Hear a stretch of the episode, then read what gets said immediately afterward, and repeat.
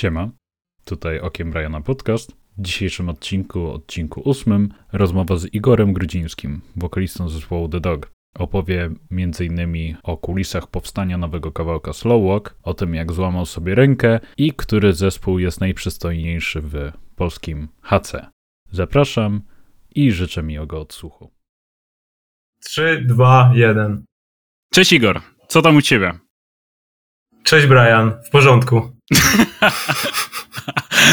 jak tam zdrowie, jak tam ręka? Bo no wiadomo, widzieliśmy się ostatnio na gigu i tam e, no nie, nie najlepiej to wyglądało. Znaczy nie wyglądało, nie przyglądałem się, ale no powiedziałeś, że sobie coś zrobiłeś z ręką i w jakich okolicznościach? Może powiesz tak, coś więcej, tak. o jak chcesz się tym podzielić? E, no, no, tak, nie są to jakby rzeczy poufne, bo widać bliznę, którą mam na, na, na ręku. Każdy, kto ją zobaczy, pewnie będzie zastanawiał, hmm, co mu się stało temu człowiekowi.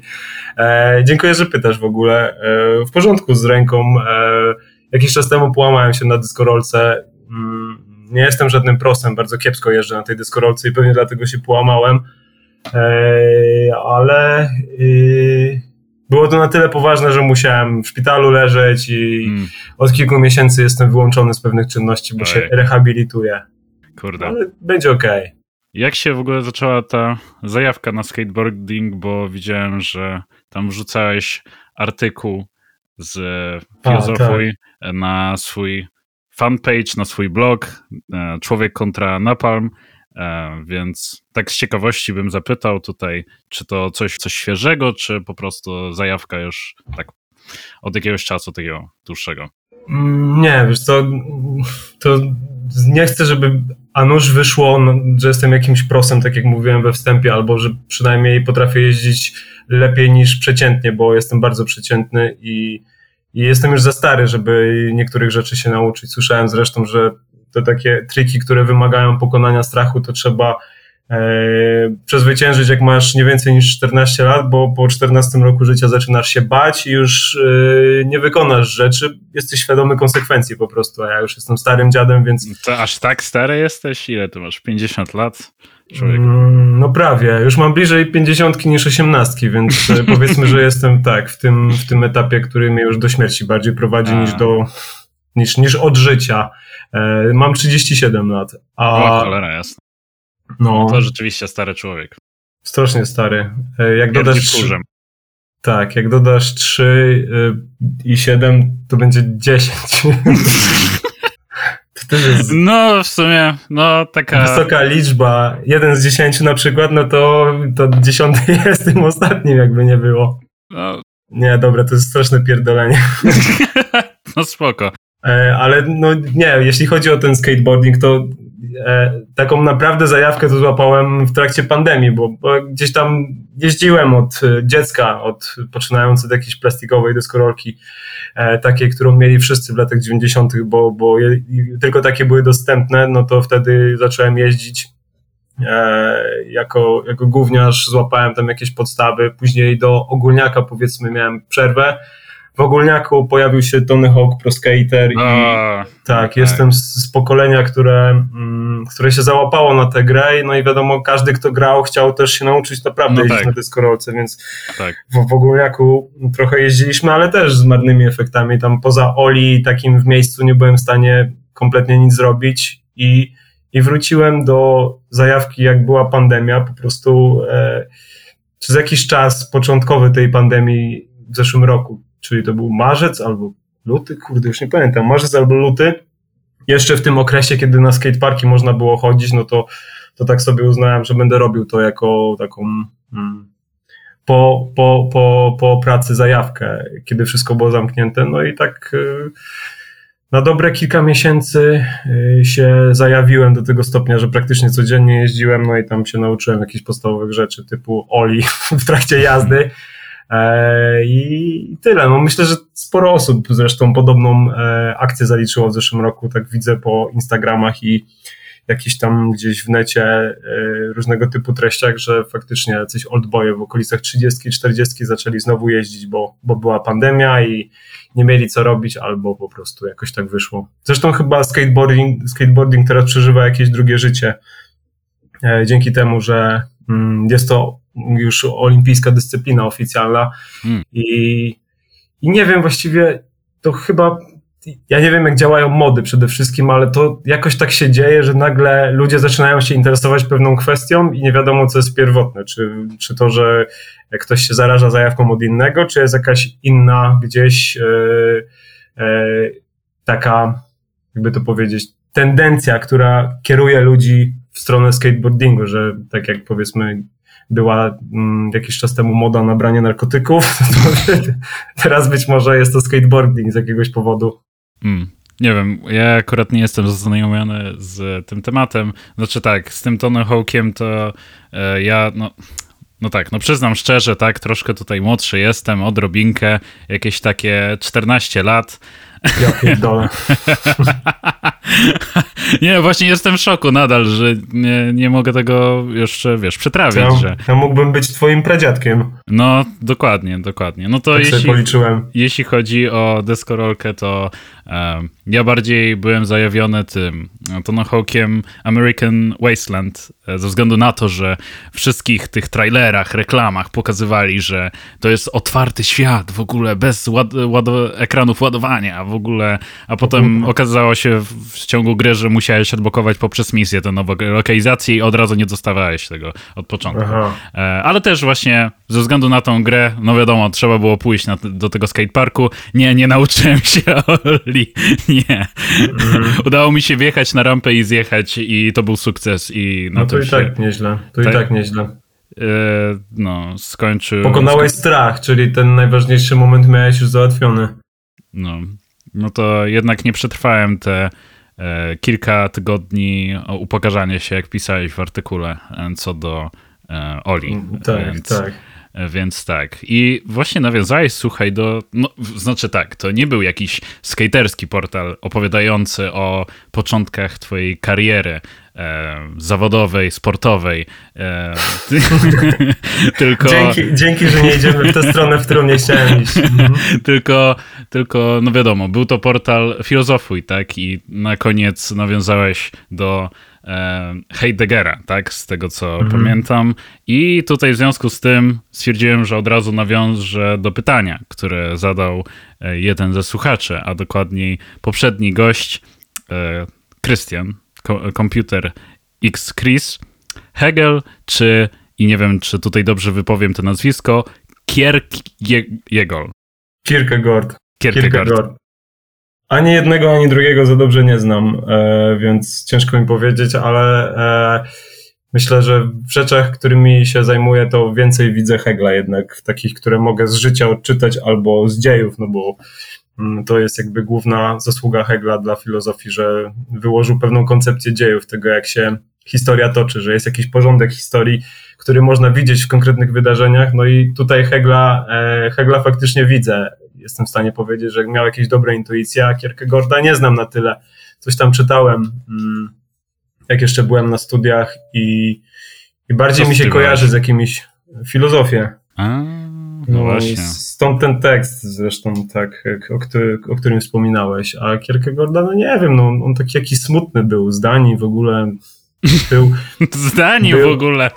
No bo tam powyżej, powyżej e, jak spojrzysz na mapę powyżej Polscy, Polski, to wszyscy są jacyś tacy smutni. E, znaczy nie to, że Polacy są weseli, ale są smutni w jakiś taki inny słowiański sposób. Może A... ten klimat po prostu tam. E, tak. Skandynawia mniej słońca i te sprawy. Wie. Dokładnie, w tych, w tych państwach, gdzie czekasz na słońce, no to, to od razu masz inną percepcję rzeczywistości. E, on, no Kierkegaard to na tyle, na ile go znam, to on w ciekawy sposób wyłożył mm, swoje podejście do chrześcijaństwa, no bo on był mocno wierzącym katolikiem i, e, i, i o tym jakby w większości, kurde, nie chcę teraz wyjść na ignoranta, ale nie, tak sobie kojarzę jego filozofię, że była w większości zbudowana wokół tego katolicyzmu, ale widzianego w formie takiej e, mm, egzystencjalnej, czyli pesymistycznej, że jest katolikiem, ale to tak naprawdę nic dobrego dla twojego statusu emocjonalnego i, i tego, jak widzisz swoje istnienie w świecie. Ale no, musiałbym poczytać, bo tak jak powiedziałem, coś mi się kojarzy, ale nie do końca. Nie, no jasne. To słuchaj, jaką filozofię uprawiasz? E, jaki jest twój stens filozoficzny? Słuchaj, jak tutaj już masz jakieś pojęcie, jakieś pojęcie, no jakieś pojęcie, studiował filozofię, no można powiedzieć, że ma pojęcie, tak, o filozofii, to mhm. może podzielisz się swoimi przemyśleniami, może jakieś, w sensie, jak, jakieś nazwiska tutaj rzucisz, tutaj, żeby zainspirować może kogoś z publiczności tej szerokiej, która przesłucha e, ten odcinek, żeby tutaj coś poczytać, mhm. coś się zainteresować? To znaczy, jeśli miałbym całą, cały swój światopogląd filozoficzny e, sprowadzić do jednego pojęcia, to bym powiedział, że jest to rastafarianizm. Okej. Okay. Nie, żartuję oczywiście. E, mm, wiesz co, to jest bardzo skomplikowane pytanie, bo e, mm, są pewni myśliciele, którzy jak studiujesz tę filozofię, no bo wiadomo, że wtedy połapałem większość idei e, po studiach, coś tam czytałem i w dalszym ciągu mam kontakt, gdzieś tam zaglądam do tej filozofii w wolnym czasie, ale już nie, nie tyle co, co na studiach, bo wtedy przez pięć lat to, to robiłem codziennie. E, to, to masz jedynie drogowskazy i, i, i pewnych gości, którzy postawili jakieś pytania, ale no nie da się tak raczej, jeśli nie, nie jesteś zawodowym filozofem, czyli nie pracujesz na uczelni, to ciężko powiedzieć, żebyś filozofował w jakimś konkretnym stylu, hmm. bo e, możesz oczywiście podjąć jakiś problem, powiedzmy jesteś, nazywasz siebie analitykiem tak zwanym, czyli wyznajesz filozofię analityczną, no to to sugeruje pewną metodę twoich badań. Jeśli sobie postanowisz, że będziesz, e, że uwierzysz w tę filozofię analityczną, no to można według pewnych metod, według pewnych prawideł całe życie spędzić filozofując na dany temat, a ja powiedzmy, no połapałem różne idee i, i, i rzeczy, niektóre mnie interesowały, inne nie. Interesowała mnie głównie filozofia społeczna, czyli miejsce, gdzie taka filozofia klasyczna przecina się z, z, z życiem w społeczeństwie, z, gdzie mm, relacje pomiędzy jednostkami widzisz w jakimś filozoficznym sensie. Yy, no Nietzsche jest dla mnie oczywiście, nie będę tu oryginalny, ale myślę, że każdy, każdy filozof, każda osoba, która się zetknęła z filozofią, w jakimś sensie jest Nietzscheanistą, bo, bo powiedzmy, że od jego nazwiska się zaczyna tak zwana filozofia współczesna. Wszystkie problemy, które Nietzsche postawił w tym XIX wieku, no to one są wciąż aktualne. Dużo rzeczy przewidział swoją intuicją, chociaż nie ma ku temu żadnych, e, żadnych e, badań. To były mm, całe jego całe jego wątki związane ze śmiercią Boga, no to, to, to jest coś, co dla ludzkości, dla rozwoju cywilizacji ma znaczenie yy, no, kardynalne. Śmierć Boga to jest w ogóle koncepcja, według której, tak mi się wydaje, cały obecny świat jakby funkcjonuje jest konsekwencją tego, co on w XIX wieku sobie pisał. Mm, a jeśli chodzi o to, yy, o tego filozofa, to będzie już pani filozof, filozofka. To źle brzmi to słowo, ale, Filozofa, ale powinno być. Nie wiem. Ale powinno być, yy, chociaż ona, ona sama o sobie nie mówiła, yy, per filozof twierdziła, że jest e, komentatorem politycznym. To była Hannah Arendt, Niemka, która zresztą była związana z, z Heideggerem przez jakiś czas w swoim życiu. E, no to ona jakby najbardziej mnie interesowała. Najwięcej rzeczy przeczytałem, najdłużej się zajmowałem jej filozofią i to już po studiach więc polecam szczególnie, tym bardziej, że jej koncepcje, jej obserwacje już czynione z, później niż Nietzsche, no bo ona żyła, zaczęła filozofować w latach 30., później w czasie wojny. Mm, dużo koncepcji jej się narodziło w głowie, później lata 50. i 60., no to to, co ona wypisuje odnośnie totalitaryzmów, odnośnie tego, jak się na przestrzeni dziejów zmieniała koncepcja tego, co jest prywatne, co jest publiczne, no to tam już są rzeczy tysiąc razy bardziej aktualne niż to, co pisał Nietzsche, ale to, to wciąż jest jakby podobny styl filozofowania, wywodzi się z, też z podobnej metody. Yy, no i to są takie dwie postaci, które mają na mnie największy wpływ. Mm, Heidegger to też oczywiście mm, jest interesująca postać, ale z tego względu, że on tak ogólnie, to nie jest już kwestia prywatnych preferencji jakiegoś myśliciela, tylko on ogólnie jest jednym z najbardziej e, najbardziej wartościowych pojęciowo filozofów filozofii współczesnej, no bo on z kolei tak jak Hannah Arendt, czyli, czyli filozofował na początku XX wieku, później w połowie XX wieku, to też jego aparat pojęciowy, to co on stworzył, jest czymś, co powiedzmy w jakimś sensie do dzisiaj obowiązuje. Mm. Kurczę, chciałbym tutaj aktywnie z Tobą podyskutować na ten temat, ale tutaj ja jestem ignorantem i jedyną styczność tutaj z jakąkolwiek filozofią to jak e harczący, jak e, smarczący e, Sławoj e, mówi o sobie, mm -hmm. że jest hegelistą. To, to jedynie to moja styczność. A próbowałem kiedyś usiąść, ale do właśnie Hegela i e, tak chociaż troszkę się zapoznać z podstawami jakimiś właśnie e, jego, nie wiem, e, jakbyś powiedział tutaj profesjonalnie, żebym, żebym nie popełnił błędu, jego filozofii po prostu, tak, mhm. jego przemyśleń, chciałem tak usiąść, no i tak, no kurczę, no ciężko. Mój, nie mam big braina na tyle, żeby ogarnąć to. On jest, ogólnie on jest bardzo ciężki. Wiadomo, że jeśli nie znasz takiego podstawowego aparatu pojęciowego, który w filozofii od czasów starożytnych e, obowiązuje, no, czy zajrzysz do Platona, czy do Hegla, pomimo tego, że to jest e, no, kilka tysięcy lat różnicy, no to, to jakby to pojęcia są podobne, to są jakby wciąż te same tory, i jeśli nie znasz tego Platona, nie znasz tych podstaw, ktoś cię nie nauczył tego w szkole, na, na studiach, no to, to będzie ciężko po prostu, bo mm, no tak jak matematyka, jakbyś powiedzmy nie miał tabliczki mnożenia albo mhm. podstawowych mm. czynności dodawania, odejmowania, nie miałbyś znajomości tego, jak to funkcjonuje, no to byś gorzej sobie z całkami radził, czy z czymś, czymś no tego, tak. czymś w tym, w tym, w tym stylu. Mm. Słuchaj, Ale słyszałem... no, Hegel jest ogólnie, jest, jest bardzo trudny, to nawet, to nawet dla filozofów jest trudny. No tak, więc e, ja taki e, jakiś, e, Boże, chciałem powiedzieć Bobek z jakiegoś powodu, nie wiem dlaczego Bobek.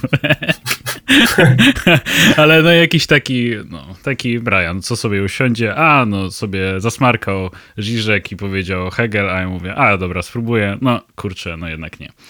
No dobra. Słyszałem, że słuchaj, piszesz książkę. Jestem zaintrygowany. Nie wiem, czy chciałbyś uchylić tutaj rąbkę tajemnicy i powiedzieć coś więcej o tym, nad czym pracujesz. Mm, napisałem już. To, to, to nie, że piszę, tylko napisałem. W tym momencie jestem na etapie szukania wydawcy, ale e, no nie idzie dobrze. W sensie, e, nie wiem, czy idzie dobrze, bo nikt się jeszcze nie, e, nie odniósł do tego, co wysłałem, bo raz, że nie znam tego rynku wydawniczego, jestem totalnym lamusem nieopierzonym, a słyszałem, że na odpowiedź od wydawnictwa się po pierwsze bardzo długo czeka, a jeśli już ktoś odpowie, to, to jest to i tak jak dopust Boży, bo zazwyczaj w ogóle nie odpowiadają nigdy i ciężko jest się dostać, ale no już napisałem książkę i, i jest to powieść, nie jest to hmm, praca, jeśli miałeś takie sugestie na przykład filozoficzna. No tak, właśnie pomyślałem tak, o tym to, to nie, jest to powieść, e, chociaż jest to powiastka filozoficzna. A, no jednak, jednak coś, coś, jednak no. Tak, ale, ale no nie tylko, no jak chcesz, to, to znajdziesz tam jakieś wątki, które, które można gdzieś zapośredniczyć do filozofii, a jeśli nie, no to po prostu przeczytasz to jako powieść, w której jest akcja, e, zawiązanie akcji, e, zakończenie i tak dalej. Dzieje się w średniowieczu, opowiada o w jakimś sensie aktualnym temacie, bo o epidemii dżumy. Mm. I y, klimat ma groteskowy, jest brutalna, y, czasami śmieszna, trochę jak Monty Python. Y, mm. Jest dosyć krótka, 140 czy tam 150 stron, więc można pyknąć w jedno popołudnie, tak naprawdę. Jedna sesyjka. Tak, no mm. i Kurde, Tyle. Kurde, wiem, super, super, super, super się jaram, kurczę, słysząc tutaj, że coś takiego stworzyłeś i, no, miejmy nadzieję, i mam nadzieję, że oby jak najszybciej i żeby się cokolwiek tutaj udało wydać, bo chętnie bym przeczytał coś takiego. Dziękuję. No, no trzeba trzymać kciuki. Trzymam kciuki. I tak, mam to znaczy- nadzieję, że wszyscy słuchacze też tutaj będą trzymać kciuki i może ta siła tych kciuków łącznie, tych pięciu osób, które słuchają, uda sprawi, że... sprawi, że... To, tak, tak, tak. Ja jeszcze poproszę, żebyśmy się spotkali wszyscy tak e, w świecie rzeczywistym, nie w internecie i się złapali za ręce. No. Może dzięki temu to się od razu stanie. Tak, no siłą e, przyjaźni, miłości zdziałamy. I, tak, wiesz, i magnetyzmu zwierzęcego. Tak, i wizualizacja, i pozytywne nastawienie. I, Dokładnie. I Dokładnie. damy radę.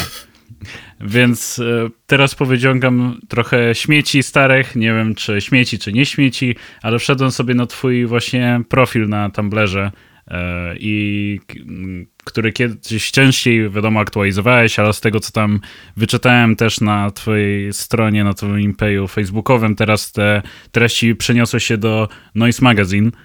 Tak, mm. tak. A chcia- zajrzałem trochę wstecz na tym Tumblerze i napotkałem wpis Nieudacznik z wyboru, e, który przyciągnął moją uwagę, bo pisałeś w nim o skrócie o samym koncepcie pracy i skwitowałeś to na końcu zdaniem jako punk będę nienawidził pracować, dopóki istnieje. I teraz moje pytanie mhm. jest takie. W werze późnego kapitalizmu, jaki teraz mamy, czym jest dla ciebie punk? O Jezus Maria.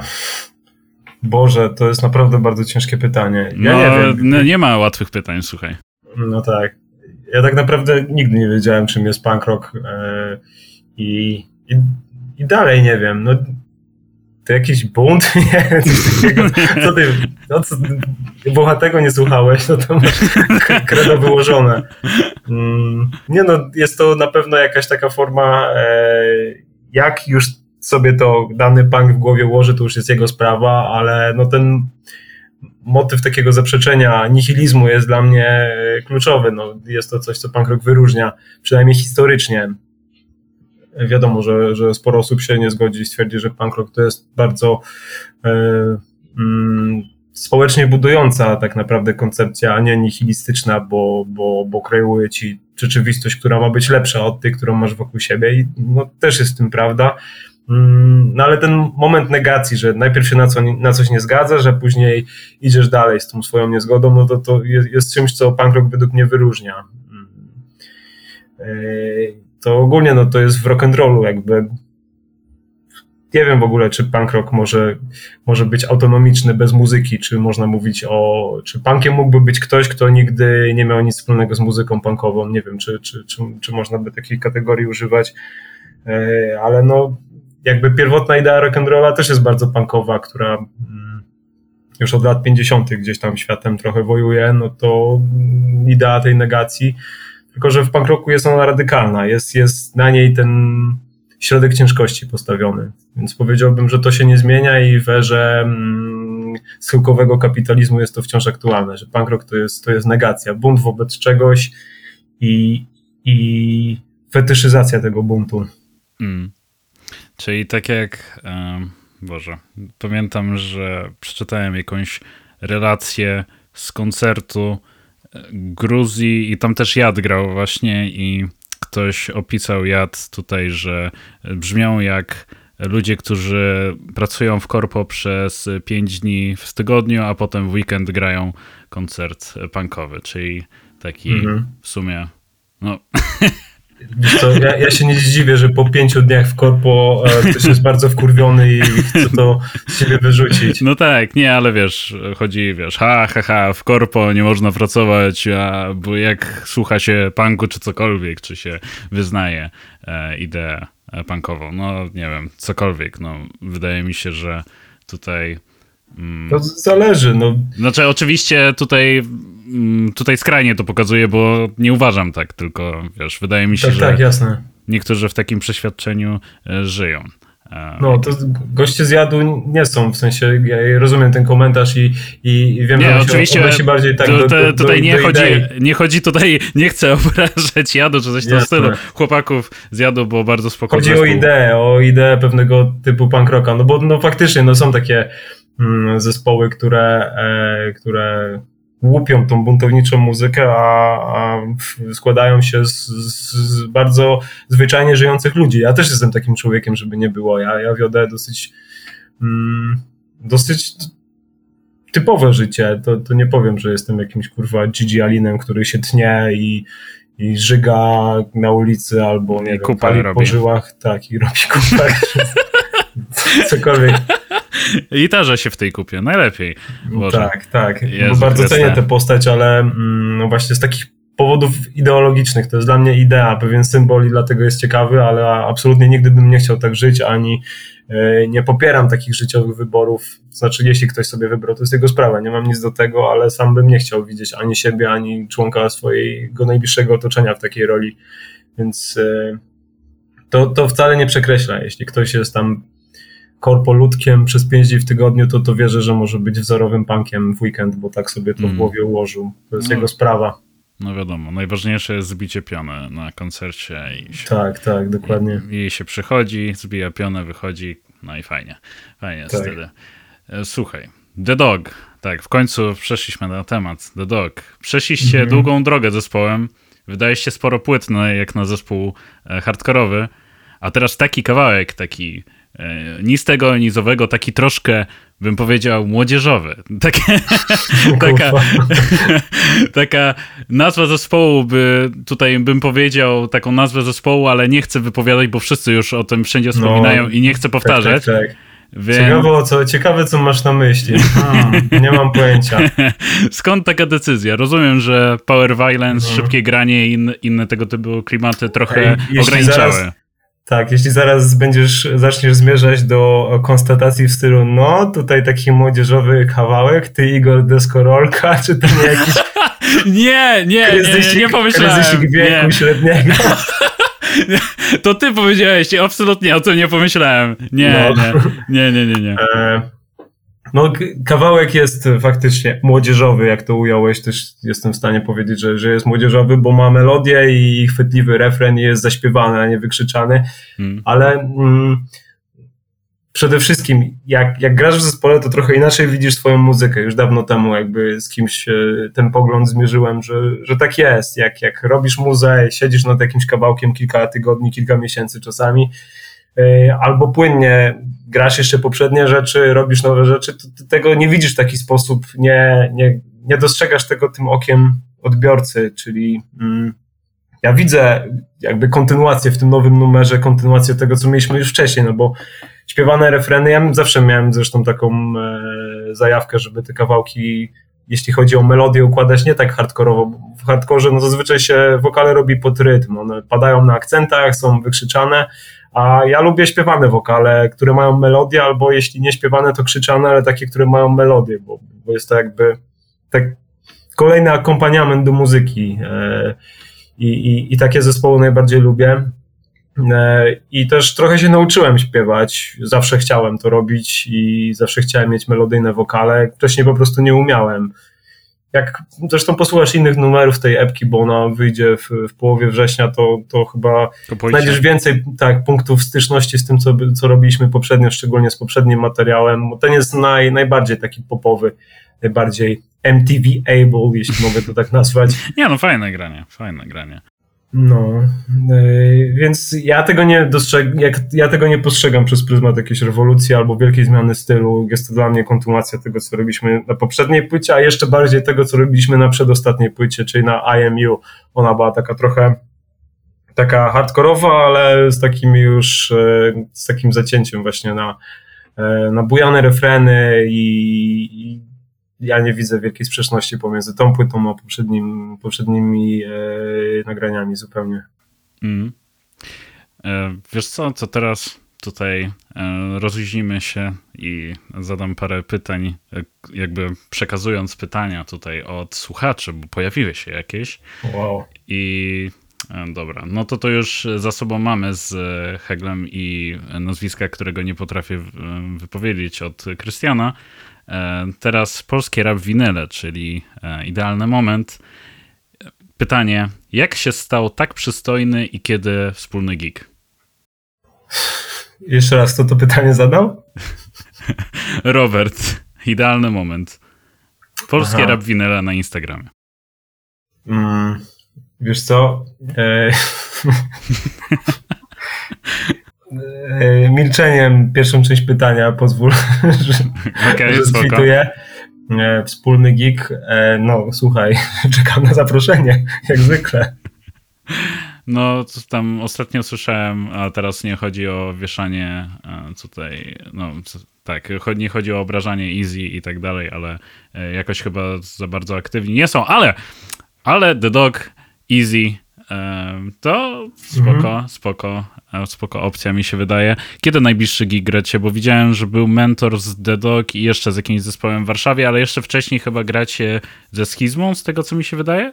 Dzień później. To, to jest ten dzień sam później. weekend, więc... A, dzień później. Tak, ale okay. dzień później gramy we Wrocławiu ze Schizmą.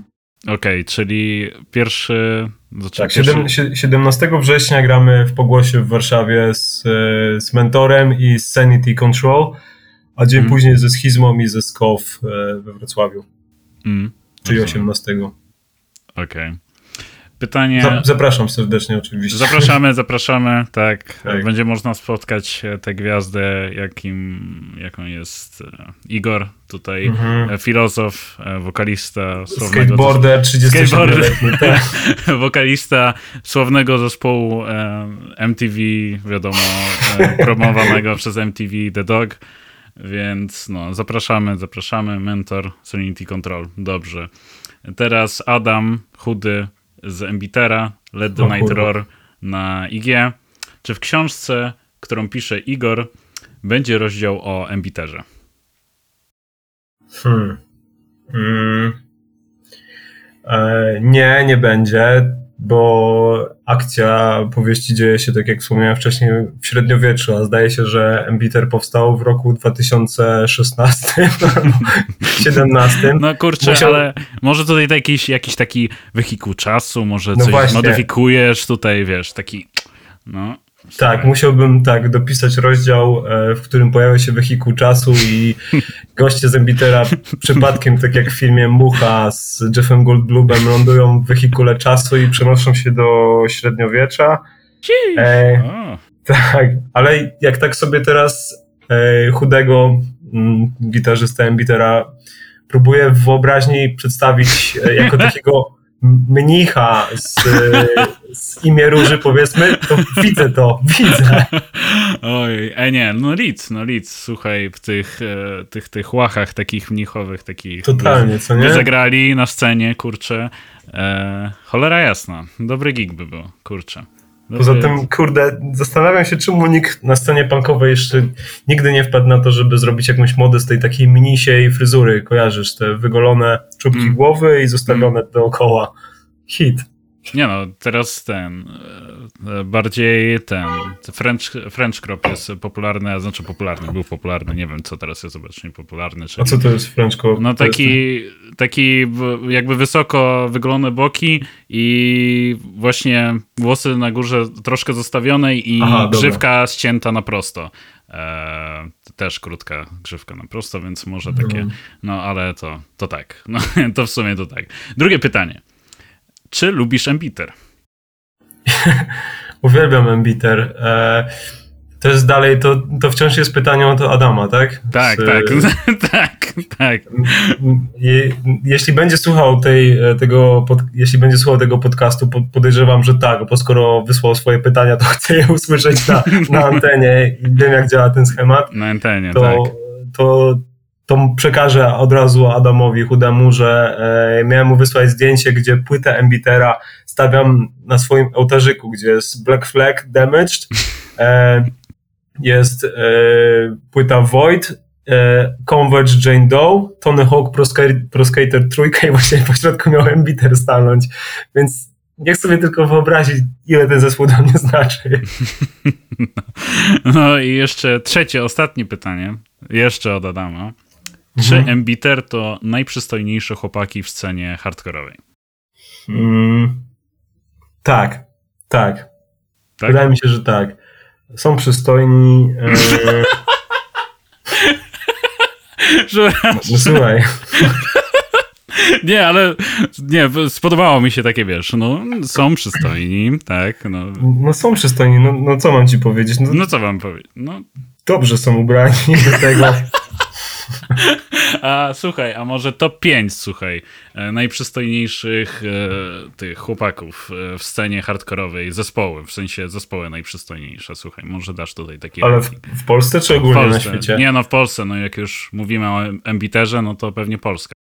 Mm, nie. No i ciężko będzie, ciężko będzie, no. To Embiter jeden.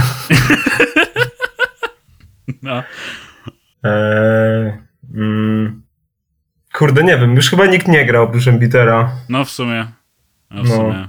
No tak. Niech będzie, że tak, Embiter jest ich pięciu i każdy ma miejsce na podium. Ej, ej w sumie. Ale to teraz, e, żeby tutaj wszcząć jakieś kłótnie pomiędzy tobą a Embiterem, to może teraz ustaw ich w e, rankingu. Nie, no bez przesady. Bez przesady, jeszcze się na mnie obrażą. Albo... no dobra, to teraz pytanie, które się powtórzyło, ale e, z kronikarskiego obowiązku zadam je od Oli, co, co AJB. Jaka jest twoja ulubiona zupa? Mm, zupa. Kurwa. Wiesz co, robię taką... Mm, nie jestem w ogóle zupnym człowiekiem. Co jakiś czas wiadomo, jem zupę, bo, mm, bo mam taki kaprys, ale, e, ale rzadko wybieram w restauracji. Powiedzmy, jak idę jeść, jeść na mieście, to myślę sobie, kurde, wydałaś pieniądze na zupę? Bez sensu, przecież to jest tylko płyn. tak, tak mój umysł działa, ale no tak, nihil, bez sensu. Bez sensu. Bez sensu. Tak. No nie wiem, ramen jest taką zupą zup, bo tak naprawdę jest daniem, które jest po prostu cieczą, yy, które jest cieczą zalane, więc niech będzie, że, że to jest moja ulubiona zupa. Ramen, no patrz, widzisz, coś ciebie łączy z Krystianem, yy, który był poprzednio, bo też to samo powiedział, że ramen. Tak, on jest rameniarzem. Rameniarzem, tak, że anime...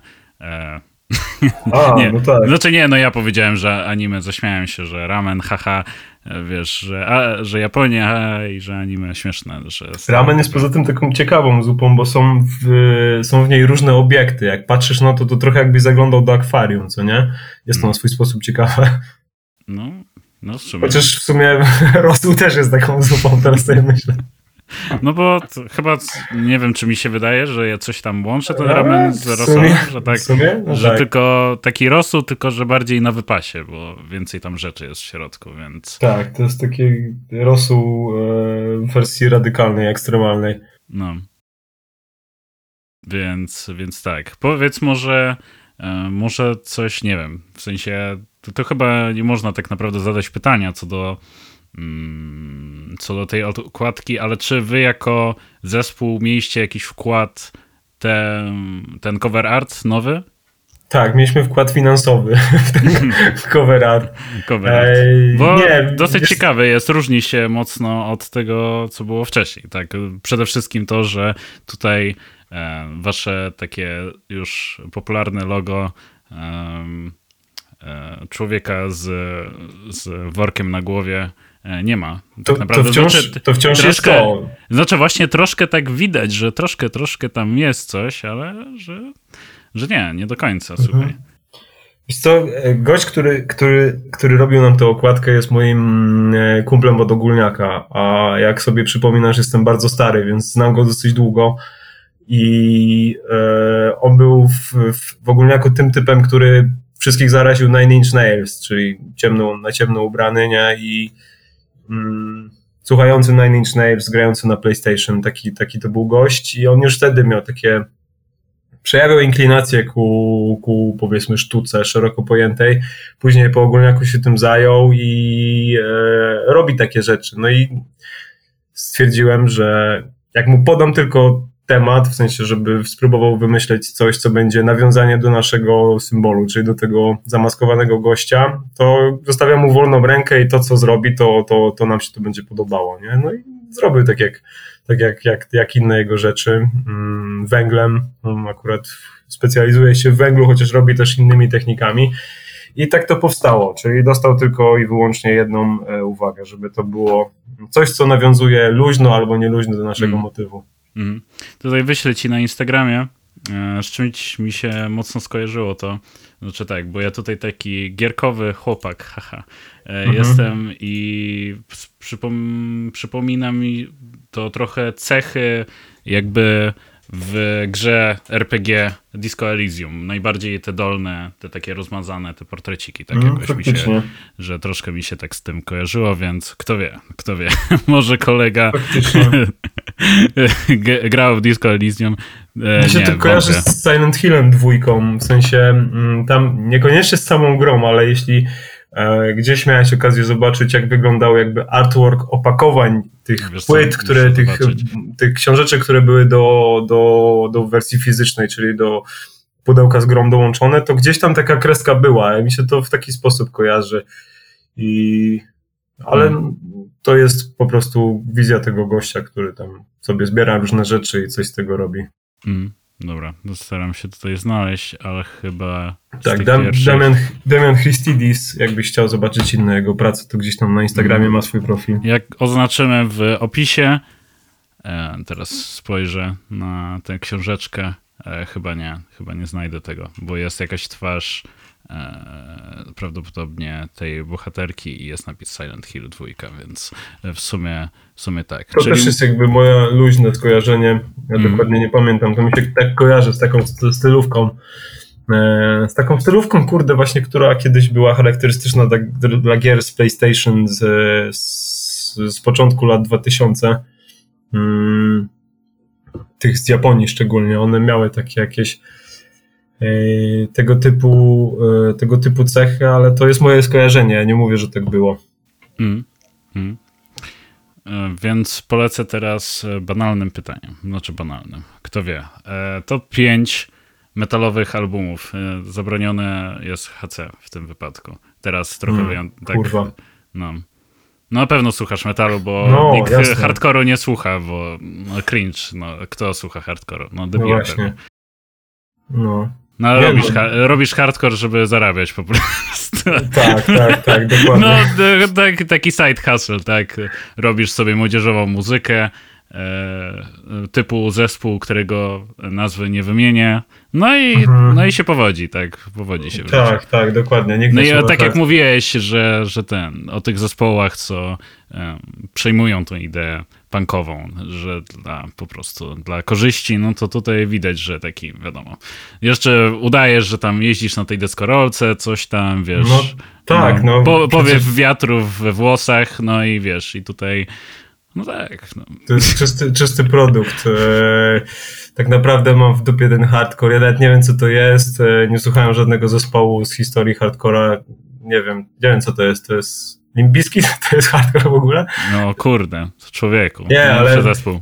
tak swoją drogą to kurde, ostatnio Limbiski dzięki temu, że powrócili i Fred Durst ma nową stylówę, to jakiś swój renesans przeżywa. Czuję, że wiesz, że, że za, za rok, za dwa będzie to stylówka, do której ludzie będą świadomie wracać i to nie gdzieś po kątach, tak jak to teraz się dzieje, czyli ten New Metal Revival jest wciąż dosyć przypałowy, tylko będzie to normalny revival, który będą który będzie rządził światem muzyki e, alternatywnej, powiedzmy. Nie no, wydaje mi się, że jeśli chodzi o te klimaty, to z tego, co tam zauważyłem, to wydaje mi się, że no już, już nie ma takiej cringe'owy, że z tym no tak, no metalem. Tak. tak. jak wiadomo, po gimnazjalnym moim zajawieniu się Slipknotem, Rest in Peace Joey ostatnio, wiadomo, mhm. e, no to kurczę, no tak, no po, moje, jakby po moim etapie Slipnota to wiadomo, potem nadchodzi wyparcie i słuchanie tylko najbardziej, znaczy w moim wypadku, ale wydaje mi się, że w wypadku też innu, innych adeptów metalu,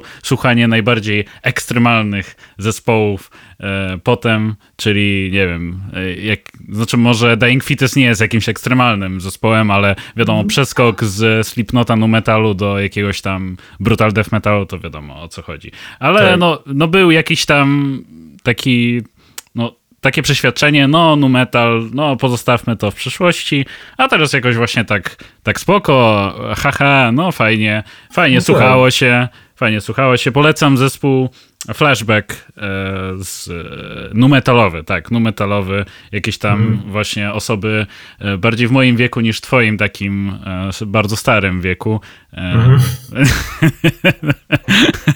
No, nagrywają. Ja jestem, tak, pokolenie Fred Durst, totalnie.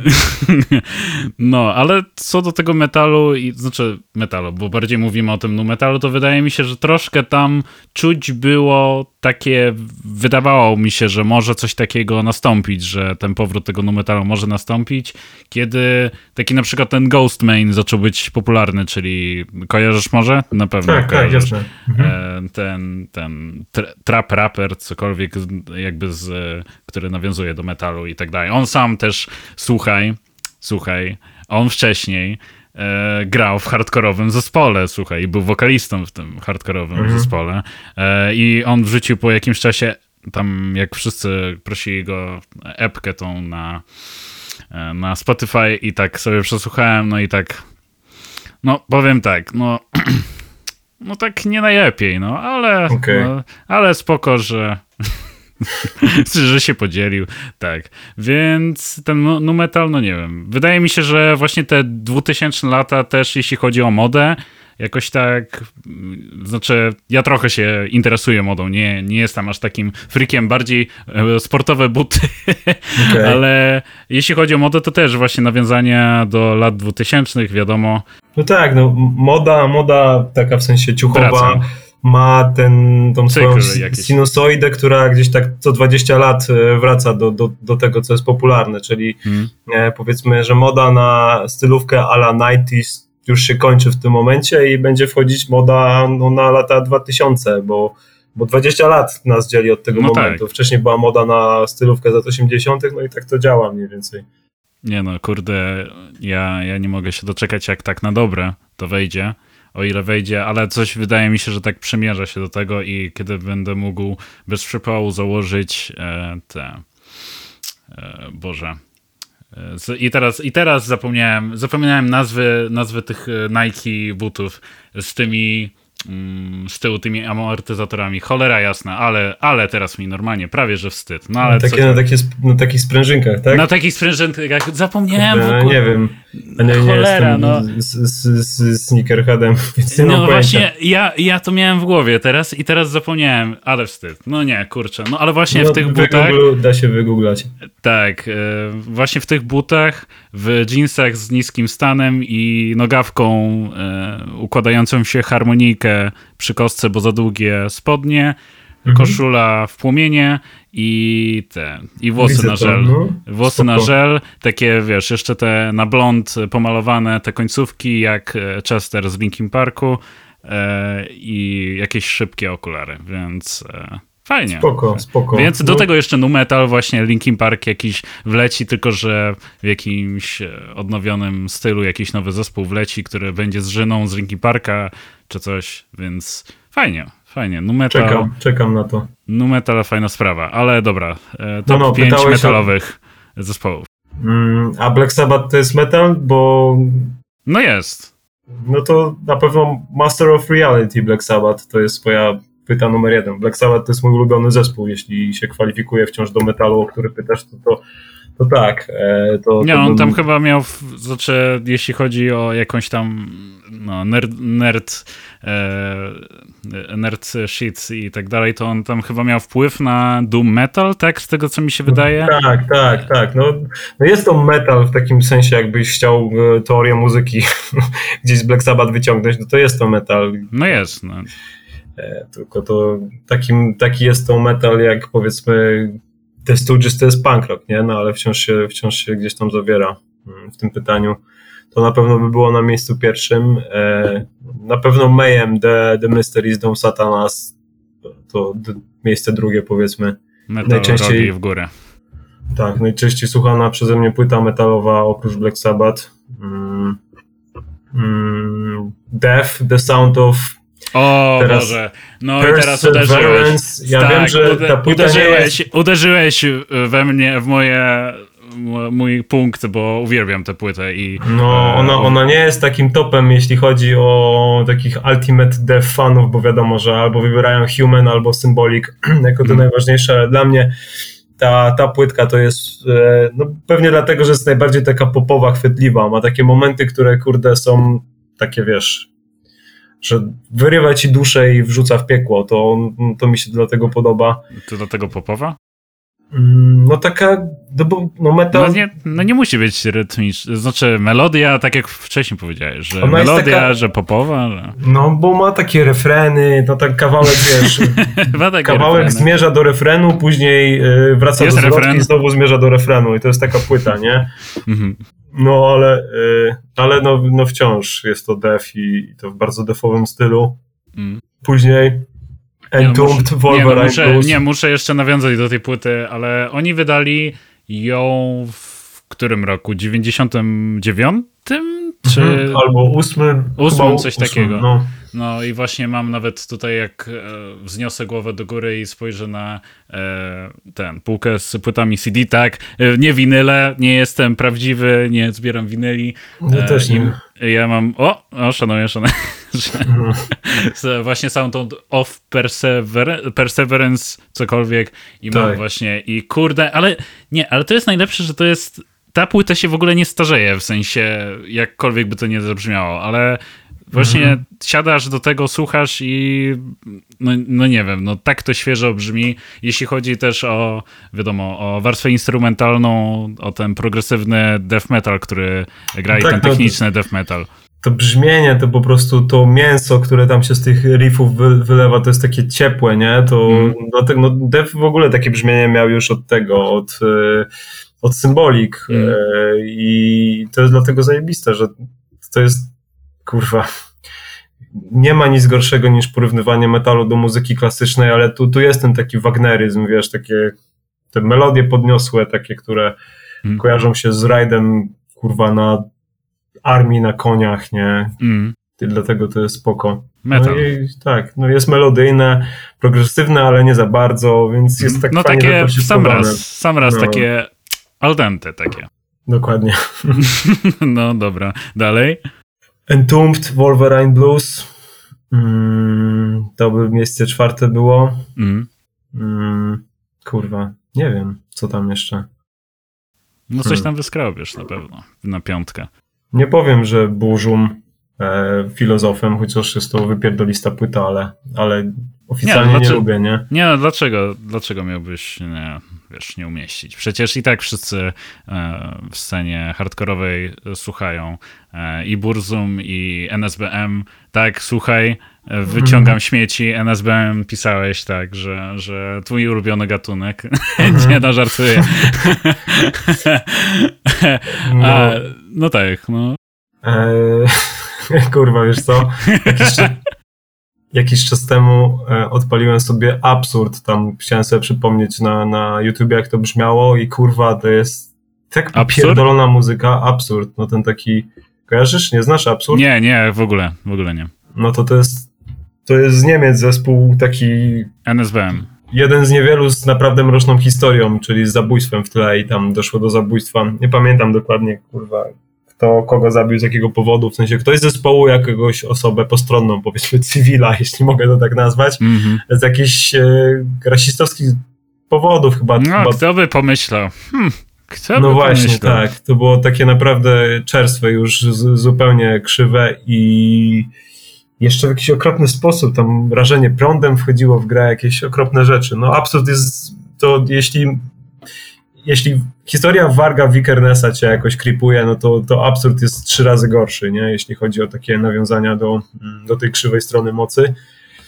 I jest to naprawdę dziwna muzyka, kurwa, jak to sobie odpalisz, to, mm. to brzmi jak oj, tylko grany mm, przez black metalowców.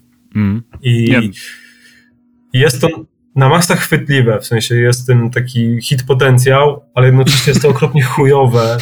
To jest dokładnie pośrodku jest to niestworzone po prostu, no polecam. Jeśli nie znasz tego zespołu, to sprawdź. Nie, nie. Ale oczywiście nie, nie polecam słuchania, bo, bo to jest naprawdę ideologicznie jest to okropne gówno, nie, no, wie, nie no, gówno, nie? No ale słuchaj, no jakby wydaje mi się, że część na pewno tutaj sceny powie, że e, jakiś ten racuchy Rak i NSBM to taki guilty pleasure, że wiesz, że nie powinieneś, mhm. a, ale tak sobie lubisz posłuchać. I...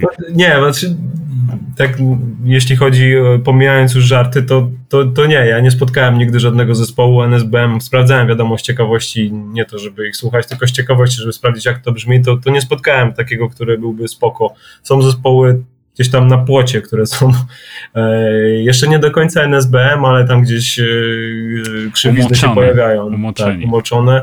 No to tam się już pojawiają spoko rzeczy, ale takiego zespołu, który się definiuje jako NSB, NSBM i który byłby spoko, to jeszcze w życiu nie spotkałem. To, to chyba jest jakaś rzecz nie wiem, niedostępna dla zwykłych zjadaczy chleba, albo hmm. po prostu są to zespoły chujowe zazwyczaj. No ale wiadomo, są zespoły krzywe, jak to panki lubią mówić krzywe. Mm. To słowo, które wiele znaczy i tak naprawdę nic nie znaczy. To są mm. zespoły krzywe, które przyznaję, że są spoko, ale, ale no mam wyrzuty sumienia, jak ich słucham. Mm. Mm. No, taki umoczony zespół. Wydaje mi się, że chyba kiedyś dawno, dawno temu, wiesz, odległe czasy, e, kiedy wymieniliśmy to jedno słowo na Instagramie e, wcześniej, to wiadomo, znaczy, kurde, no nie chcę, ale no wraca znowu ten temat, to chyba jest jakaś klątwa, jeśli chodzi o, o mój, mój podcast, muszę się oduzależnić, na jakiś odwyk pójść, ale że kickback, że taki, że może ten, ta pikanteria, wiadomo, że Diaskir chyba ten zespół, w którym gra, grał mhm. basista, a oni chyba nie grali NSBM, mi się wydaje, tylko, ale że takie troszkę takie klimaciki takie, e, troszkę nie, nie? Nie, nie, nie, oni ten sensie Diabseeker to, to w ogóle. To w ogóle nie. W sensie ten, ten zespół to jest e, basista z Kickbacka, czyli e, Pascal, jak on się hmm. nazywał? Kurwa, no jakoś się tam nazywał. No ten, co miał e, program kulinarny. Tak, i drugi to jest. E, no myślałem, że dropnie to. Nie, nie, nie, czekaj, bo dopiero do, do, dotarło do mnie to, co powiedziałeś. Czy on miał program Nie, no, poczekaj, gotuj z Pascalem, no. A, na... kurwa, Jezu. Ale jak jestem głupi, no dobra. Nie, no spoko. Świetny żart, gratulacje. jej, jej. No. no. właśnie myślałem, że to tak, a, tak dropnie, ale no, no. trzeba było odczekać, no. Tak, e, no i a drugi z kolei gość tego zespołu to jest e, Toxic Harms, czyli on się nazywa jakoś Damien, jakiś tam Guimo, coś takiego i, i on był gitarzystą w Arconim Faustus, czyli w takim francuskim bardziej popierdolonym behemocie, taki status mm. tam mają mniej więcej, mm. ale ci goście nie, oni, oni są oni są w sensie takim w takim sensie, jaki masz na myśli, to oni są raczej czyści, chociaż ja mam gdzieś tam na Instagramie, obserwuję profil e, Pascala, bo on naprawdę popierdolony content wrzuca. A, to, to jest ten Pascal, to nie jest ten Madolf cały na tak, tym Instagramie? to jest on. A, czyli... to jest on! No to, to wiem, że jest szurem na przykład. To, to na pewno, bo tam coś o szczepieniach wrzuca, mm. mnóstwo innych mrocznych rzeczy, ale oni nie są ani rasistami, ani nacjonalistami, nic z tych rzeczy. Mhm. Ale mieli splita nagranego z Pest Noir, czyli zespołu. A, który... Pest Noir, no właśnie. No. I to jest, to, to jest miejsce, gdzie kickback się łączy tak z, z, z krzywiznami, no bo Pest Noir no, to jest zespół tak faszystowski, który się definiuje jako faszystowski. Chyba padają nawet te słowa, ale to też jest oczywiście e, odpowiednio skomentowane, żeby nie zostawi sprawy jednoznacznej, więc nie jest to taki faszyzm, jaki pewnie ci przychodzi do głowy, ale inny faszyzm. No tak, ch chyba pamiętam, że na wspaniałej stronie mm, dla nerdów metalowych Metal Archives e, wydaje mi się, że chyba w, w tym, w motywach tekstowych Lyrical Themes było napisane, że anarchonacjonalizm, czy coś w tym stylu. Tak, no. tak, no oni no, coś takiego. No, fajnie.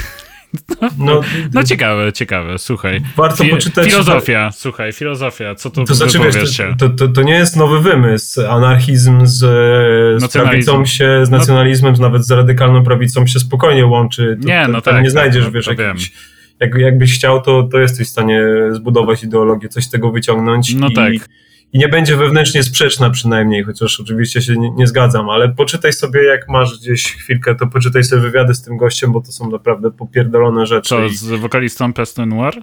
Tak, on się nazywa Maxime Famin, tak jak e, no, jak no. plaga po francusku. Hmm. I, I no jest spierdoloną postacią, jest okropnym człowiekiem, który jest rasistą na pewno, ale nie w takim sensie hmm, kurde. Nie chcę też wartościować rasistów, bo wszyscy się nadają do tej samej kategorii, czyli rasisty podłego, ale on y, wszystko jakoś tak tłumaczy na okrętkę, że twierdzi, że jest rasistą, ale z drugiej strony na przykład jest fanem rapu z Magrebu, czyli tworzonego przez... tak. O nie, nie, ten argument, o Boże, no. Ale no, no posłuchaj, twierdzi, że jest fanem takiego rapu tworzonego przez e, ludność Magrebu, która wyemigrowała do Francji i twierdzi, mm. że gdyby świat kosmopolityczny, taki gdzie multikulti staje się rzeczywistością, doszedł do skutku, do takiej formy końcowej, no to wszystkie różnice między kulturami by znikły, czyli też by nie było takiego rapu, arabskiego rapu, takiego jaki mm. on lubi, mm. więc mu to przeszkadza. Więc okay. on tak w taki sposób sobie tłumaczy, dlaczego segregacja rasowa powinna stać się faktem. A poza tym y, jest, kurde, no jest żulem, no mnóstwo rzeczy. E, ma dosyć burzliwy życiorys. Jak sobie poczytasz z nim wywiady, to, to, to jest tam mnóstwo bardzo sprzecznych wewnętrznie działań i jest okropną postacią, ale jest ciekawy w takim sensie. Mm. Jakbyś chciał czytać powieść o tym człowieku, to na pewno by była ciekawa. Mm. Mm. No to z tym. Yy, ja się jeszcze bardziej zaśmiałem z tego, z tym rapem że właśnie fanem jest jakiegoś tam tego, tego rapu jakichś osób, e, osób koloru, people of tak. color, jakkolwiek tutaj w języku polskim by to może nie wiem, czy to dobrze brzmi, osoby koloru, e, bo no wiadomo, ale wiadomo o co chodzi, ale wydaje mi się, że, znaczy tak, nie ale, tylko na, jakby napotkałem kiedyś e, jakby w czasie jeszcze mm, jakby wybory i wiadomo, E, przewijała się postać Bosaka, to trafiło, trafiłem na jakiś tam krótki wywiad z nim i było właśnie pytanie o muzykę. Ktoś Bosaka spytał o muzykę, tak? Tak. Aha. I... Co, padło, że jest fanem Pektus, czy, czy coś innego? Nie, nie. Pierwsza opcja, pierwsze to co wymienił to Tupac All Eyes on Me, rozumiesz to? Że on sobie słucha, nie? Że on sobie no. ostatnio słucha, więc słuchaj. No, no dobry argument. Zawsze, zawsze jakiś argument, że to nie jest tak, że mhm. Tak, tylko słucham czarnych raperów i spoko, i fajnie. Dokładnie, ale Polska dla Polaków, tak, tak ogólnie. No tak, no spoko, spoko, spoko. No, fajnie. No więc w sumie wydaje mi się, że to by było na tyle, jeśli chodzi o nasze gadanie, bo wyczerpały się wszystkie tutaj pytanka, jakie bym miał, e, więc no, więc mam nadzieję, że fajnie się gadało, mi się fajnie gadało. Tak, bardzo fajnie, dziękuję za poświęcony czas, e, że chciał dzisiaj sobotę o godzinie 18 poświęcić na e, skateboardera 37-letniego. 37-letniego, który udaje pewien zespół, którego nazwy nie wymienię. nie no, wiesz, no jakby jeśli chodzi o wychodzenie, no to nie wiem, czy wtedy na koncercie zdążyłem ci pokazać, powiedzieć, że miałem skręconą kostkę. E, a, a to nie, o. to nie zdążyłem ci po, tak nie, nie. opowiedzieć. No to słuchaj, trzy tygodnie przed, przed koncertem Embitera i Skow e, skręciłem sobie kostkę na innym koncercie, a był to tam last show w Warszawie The Low, zespołu The Lowest. O i e, tak fajnie, fajnie, no wiadomo, karate uskuteczniane było, kopy były wymaki wymakiwane i zamiast trafić kogoś albo powietrze, trafiłem w ten filar w hydro pod sceną. kurwa. No przykro mi faktycznie. No i w sumie jakby zeszła mi opuchlizna, ale nadal troszkę mam problem z chodzeniem. Jeszcze ostatnio stwierdziłem, a zrobię sobie zakupy, bo jak już dobrze się czuję, to zrobię sobie zakupy. I wystarczyło, że ponosiłem sobie cięższy koszyk e, i zaczęło mnie znowu boleć. I idę w poniedziałek do ortopedy i zastanawiam się, czy e, te genialna służba, e, znaczy no, służba zdrowia i kompetentni, kompetentny personel w szpitalu wojewódzkim w moim mieście, e, jakby przypadkiem im mm, nie jakby nie, przypadkiem nie zdiagnozowali tego, że mam pęknięcie kostki. A, no tak. Bo nadal mam ograniczony zakres ruchu i mm. e, no obawiam się, że może tak być, że nie wiem, kawałek się odłamał stawu skokowego, czy tam, czy te, już się naczytałem, tak, zrobiłem sobie autodiagnozę przez internet. Tak, tak, już, już e, wyczytałeś w internecie, że, że mam raka. najdalej za miesiąc umrzesz. No, dokładnie, więc no, więc tak czy siak, no słuchaj, e, wydaje mi się, że no, ciekawy wieczór, takie pogadanie z tobą, więc e, tak na skwitowanie to mam nadzieję, że szybko będzie można, jak najprędzej będzie można przeczytać tę książkę, tę Dziękuję powieść. bardzo. I no i już niedługo nowa, e, nowa płyteczka od The Dog i też zobaczymy, tak. jak to będzie z tymi nawiązaniami do zespołu, którego nazwy nie wymienię i mhm. czy będzie się przewijał e, niczeaizm w warstwie lirycznej. Tak, to, to ja trzymam kciuki za Twoją kostkę. Dziękuję bardzo za wywiad. Mam nadzieję, że nie postanowią Cię uśpić w szpitalu albo ej, jak, jak starego ej, psa. Nie, słuchaj. Ej, słuchaj, ja jeszcze e, przeciągnę temat, ale E, mój fizjoterapeuta, znaczy mój fizjoterapeuta, fizjoterapeuta, do którego poszedłem właśnie ostatnio i który, no wiadomo, też jest płodczaninem i e, wie też o tym szpitalu, jak się tam traktuje ludzi, no to pytałem się o najbardziej ekstremalny przypadek, który zna, który tam, nie wiem, usłyszał czy coś w tym stylu, no i powiedział o swoim mm, rodzinnym przypadku, w którym jego babcia e, miała opuchniętą, zaczerwienioną stopę i no i tam wiadomo, pojechała do szpitala, bo no nie fajnie to wyglądało i ciężko e, ją, jej się funkcjonowało z tą stopą. No i generalnie opowiadał, że no była to po prostu zaczerwieniona tam opuchnięta stopa. Mhm. No a na szpitalu powiedzieli, że e, to jest cukrzycowa stopa i amputowali ja, stopę i umarła. Ja pier... O Jezus Maria. Więc e, miałem te, mam też sąsiada, no jakby też troszkę nie, starszego, któremu te, też, też proponowali e, amputację stopy i się nie zgodził. Ja, Być może też ze względu na, na to właśnie tutaj, że tutaj się ludzi ćwiartuje i do tej pory żyje. E, I no co prawda o kuli chodzi, ale no żyje, więc podejrzewam, mhm. że jakby mu amputowali stopę, to też by tak skończył. Ja, to dobra, no to trzymam kciuki, żeby ci nie amputowali stopy no, i żebyś dobra. nie umarł. Dziękuję no. za, za, za wywiad. Dzięki, no słuchaj. Słuchaj, z taką gwiazdą, z takim skateboarderem, no, no. to trzeba. No, dobra. Mhm. No, siema, siema, trzymaj się. Ej, czekaj, jeszcze pozdrawiam Chudego z Embitera. A, pozdrawiamy Chudego, pozdrawiamy Embiter, najprzystoj... najprzystojniejsze chłopaki w scenie HC. Tak, dzięki wielkie. E, no, już tam puściłem nagrywanko, żeby się nagrywało. Ty jesteś na jakichś czasach, czy coś? No, wyjazd weekendowy, taki dwudniowy, ale no powiedzmy, że są to w czasy. Tak. Mm. Więcej szczegółów tutaj nie zdradzisz, rozumiem, że e, bardziej mm. prywatne sprawy.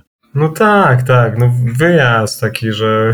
Taki wyjazd, jak ludzie wyjeżdżają po prostu. Dokładnie, normalnie. ludzie wsiadają do środka lokomocji, jadą e, minimum 50 km od domu, wychodzą ze środka lokomocji, bojają się przez 2-3 dni i z powrotem wchodzą do środka lokomocji i no wracają. No, no to, to fajnie, to fajnie. To cieszę się, że masz dobry czas w tym e, przepięknym hotelu luksusowym, o którym opowiadałeś na Instagramie. Tak, tak, mhm, no. dokładnie. No.